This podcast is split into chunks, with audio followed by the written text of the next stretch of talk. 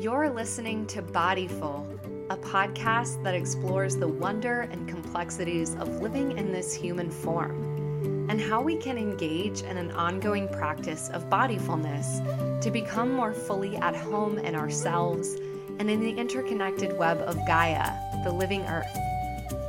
I'm your host, Valerie Martin, and I'm the founder of the Gaia Center for Embodied Healing, where we support folks in their growth and healing work with somatic psychotherapy and embodiment practices. We hear all the time about the importance of being mindful, and it's time to invite our bodies to the party. Welcome to Bodyful. Hi, friends.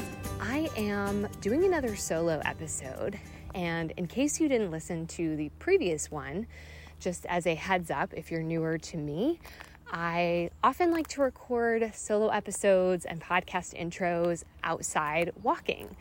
So, yes, that means the occasional car sound and dog and bird and sometimes other critters. Um, so, that's all part of the journey. And also, sometimes you'll hear me breathing a little bit hard because our street is slightly uphill one way, both ways, right? so, um, anyway, I was thinking about what I wanted to share about in this episode because there's just so many, so many possibilities that I have yet to cover here. Um, but the thing that was calling to me the most right now is kind of some 101 um, sex therapy concepts. And and I guess when I say sex therapy, I really am just referring to the, the kinds of things that would come up in sex therapy, um, but also just things that come up in now that I have more knowledge in that area that just come up with my normal therapy clients that have come up in my own life and that are just kind of like basic fundamentals that we don't learn about in sex education, lol, as though most of us actually got comprehensive sex education anywhere. So we're all kind of getting that now in adulthood. And there are some pieces of information that I just really wish that I would have had sooner. So if you have done some reading or podcast listening in this arena, some of the concepts I'm sharing about may be review for you today. But if you're like me, um, it never hurts to have the same, if it's a useful concept, I need it repeated about 2,000 times before it fully sinks in. So, um, so we'll jump into it. And I'm really just going off the cuff here. I did not prepare for this. Not that I won't ever prep for a solo episode, but sometimes I just enjoy kind of winging it and going with whatever emerges in the moment and allowing it to be organic in that way. So, here we go. So, the first concept that I want everybody to know about is the idea that there is more than one style of desire. So, a lot of times, like people use the term sex drive to refer to, like, oh, I have a low sex drive, or my partner has a higher sex drive. I'm not saying you're wrong.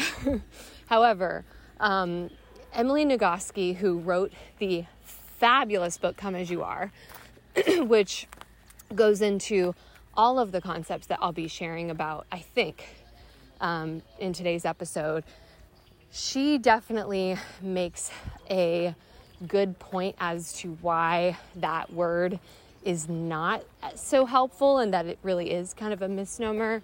Um, I won't get into all of that, but suffice to say that if we are comparing it scientifically to what actually constitutes a drive, sex is not a drive. And that there can actually be problematic things with us looking at it in that way. So rather, we can talk about what our sexual desire is. And many times there is a desire differential or discrepancy in a relationship, and that is the most common reason that couples seek therapy.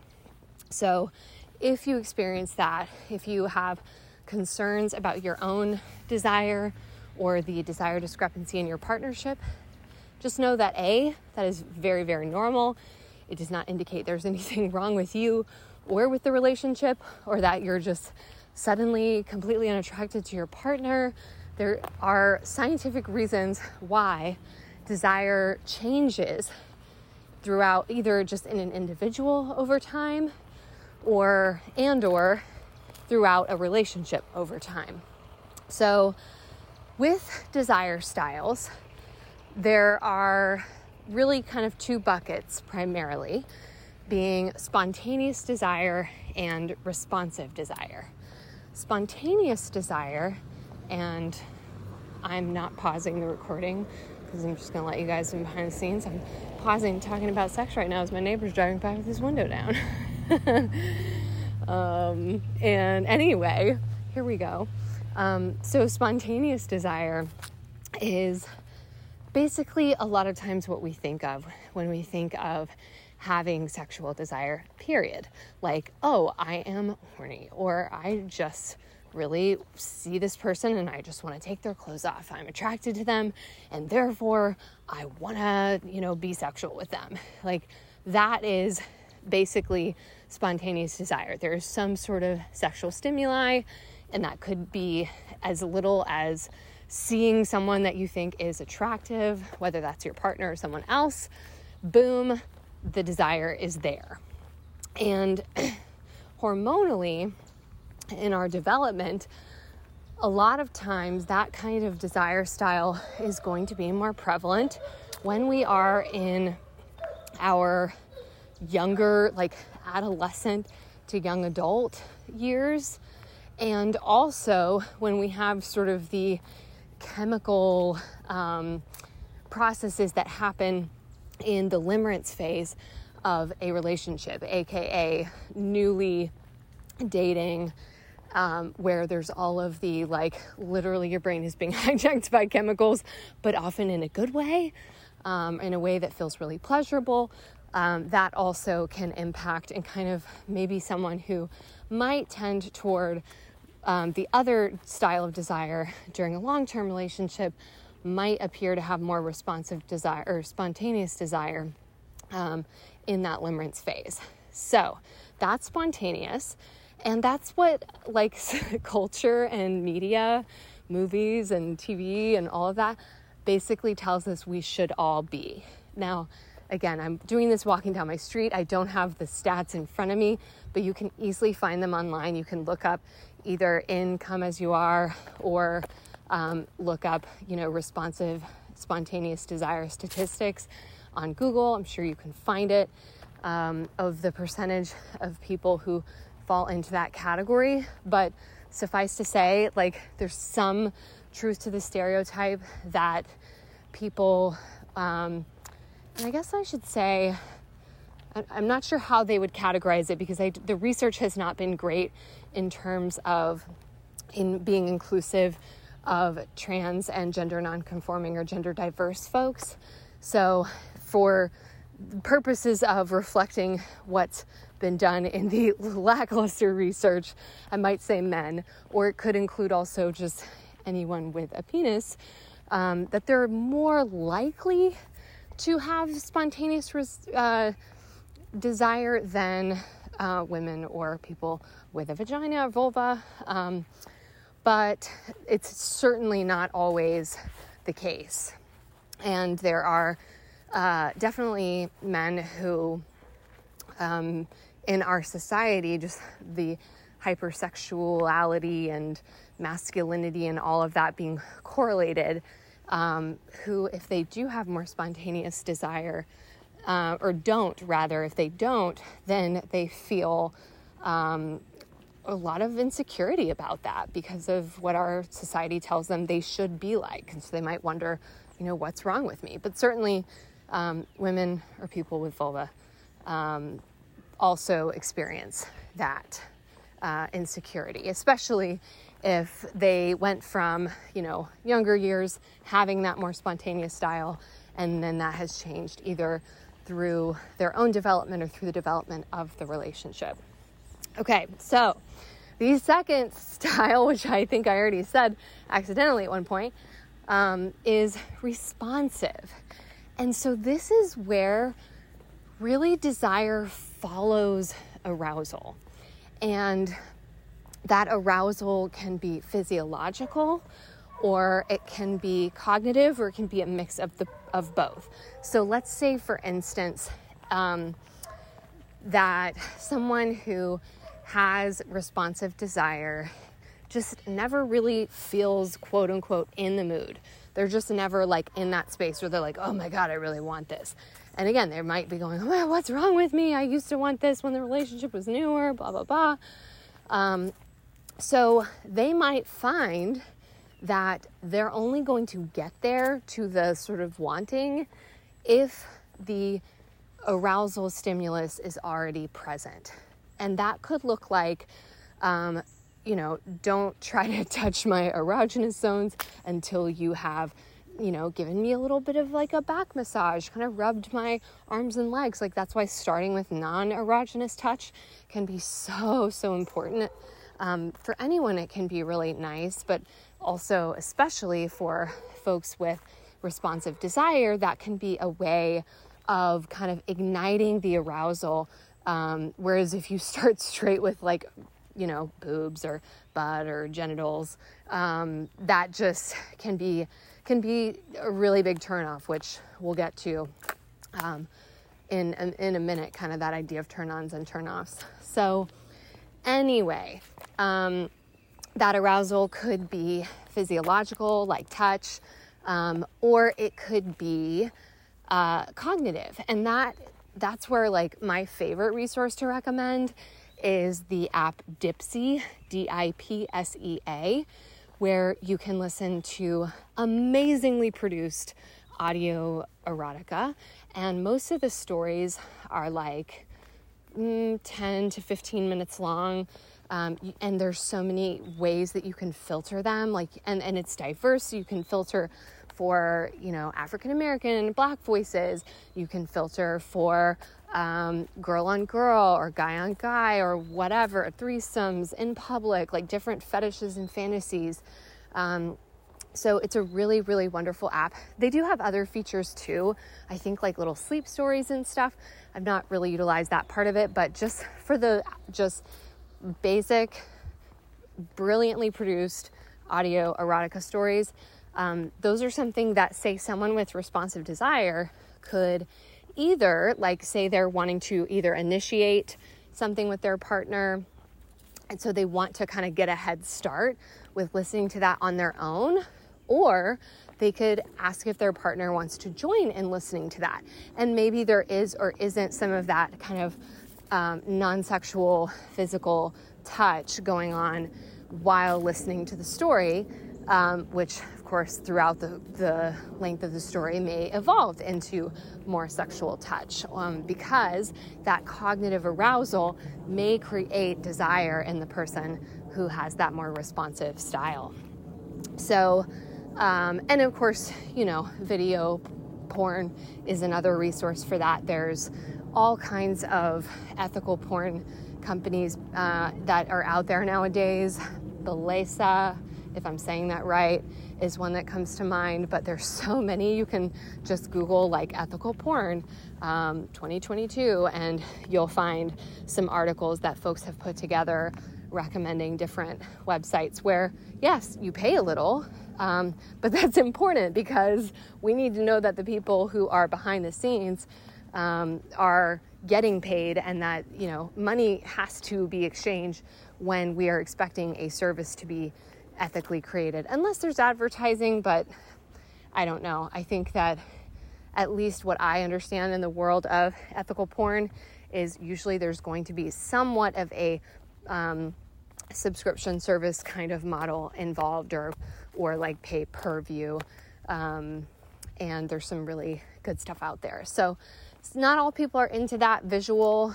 Um, and so if that's not for you, I still encourage you to give Dipsea a try. Another great app while I'm thinking of it, this is a total sidebar, is called Lasting. And I often recommend that for couples where, and, and I say couples, I know that that's not inclusive of all romantic relationships. I don't know if lasting is built at all for the ability to include more than two partners. I don't think that it is. So, you know, we could say that it's it's more designed for traditionally monogamous folks, but it is a great resource for them, including some specific little audio or not audio, um, little modules of lessons where you can read stuff and then answer questions, and then your partner does the same, and then you get to sit and kind of compare answers. There's one on sexual communication, and it is such a good doorway for folks who have had a hard time talking about those issues and are maybe not in a place where they feel like they want or need to do sex therapy or couples therapy at that moment, but they need some help to kind of facilitate those conversations. So that one's called lasting. Um, okay, back to responsive and spontaneous desire. So it's very often that maybe one person, and again, if we kind of just go with the sort of typical um, word of couple for just ease right now, one person in the couple uh, may have more spontaneous desire, and one person may have more responsive desire. And it's hard for both people in different ways. So if you're listening to this and you have been on one side of that equation, sometimes we've been on both sides because there's no like it's it's all relative. There's no objectively this person is high desire and this person is low desire. I mean, I'm sure that there are given studies that have to categorize things like that, but for the purpose of what's useful in our lives, it's really just that there's typically a higher and lower desire person in each couple. So um, you may have experienced both sides of that in different relationships, um, or even in the same relationship at different times.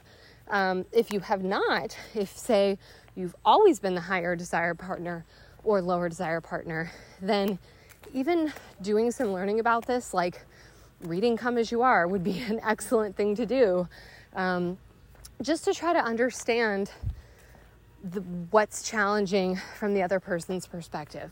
Because a lot of times that stuff only comes out in the context of fights where people's feelings are hurt and they're making it whatever you know, the partner's lack of interest or lack of initiating or whatever, um, they're making that mean something about them or about the relationship. And that's just not always the case.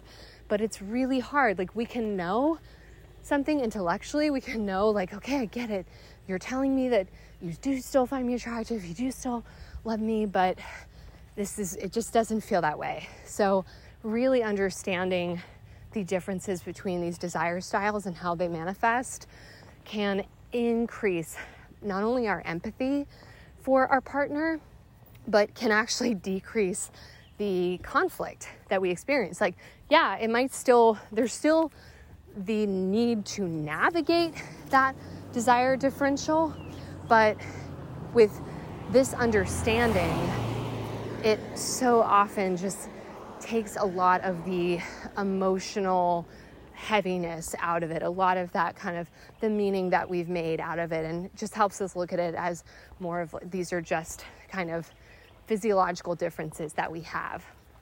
So, um, there's a lot more that I could be said about navigating desire differentials. There's literally entire books and courses on that subject, but I just encourage you to talk if you're in a partnership talk with your partner and help to understand each other's desire styles. And you know if if you're both on that spontaneous side cool that's probably easier.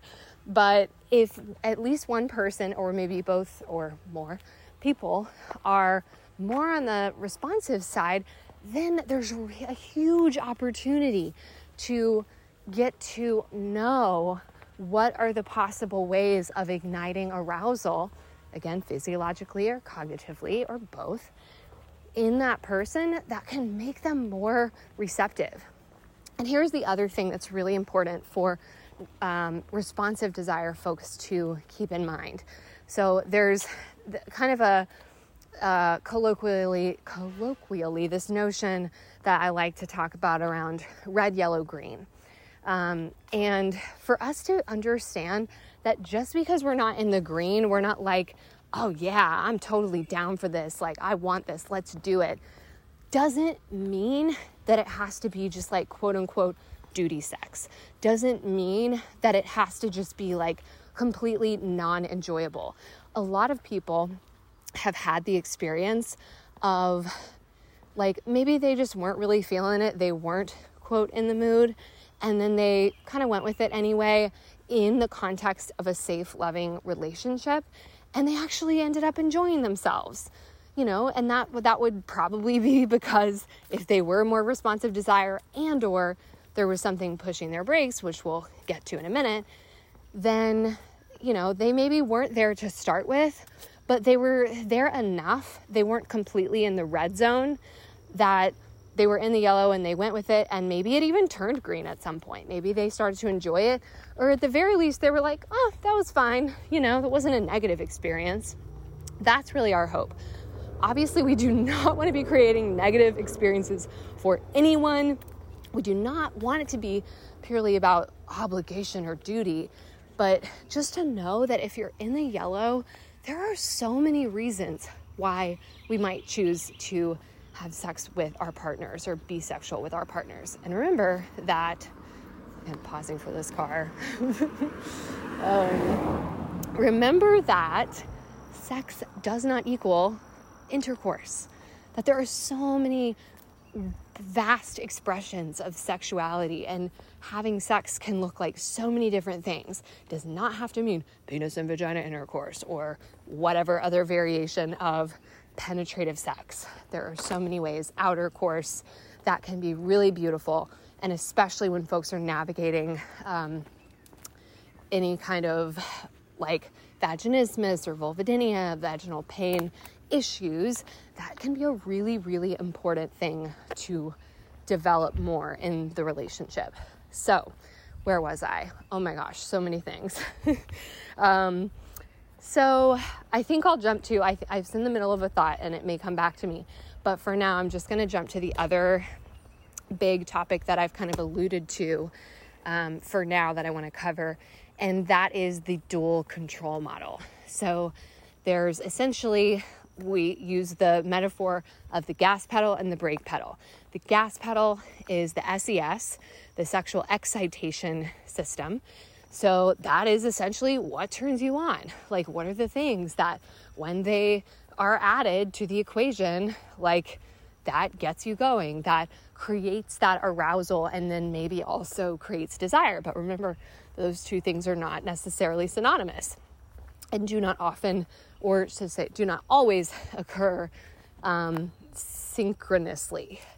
So there's that, the gas pedal and a lot of times, the advice that's given in, like, you know, the kind of stereotypical cosmos of the world, um, it's all about like how to turn your man on or whatever, the opposite in the, you know, men's health magazine. And so it's all about like trying to get us to put more, like, be able to p- press the gas pedal more.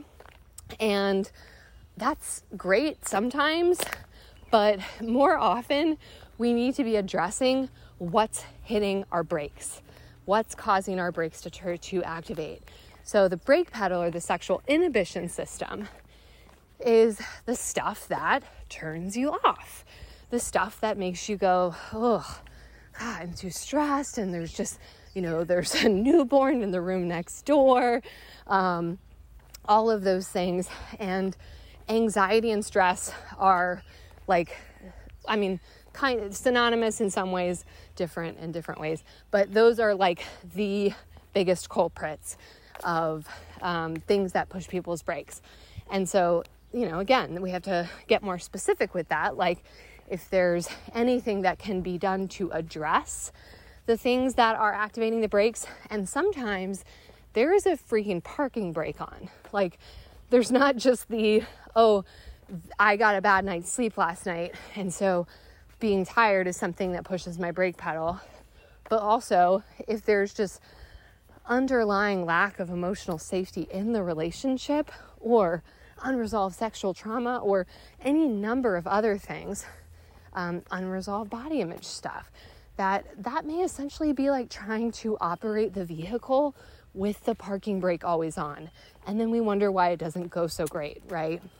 So, um, really knowing what are the things that activate my brake pedal, my gas pedal, and for my partner, what are the things for them?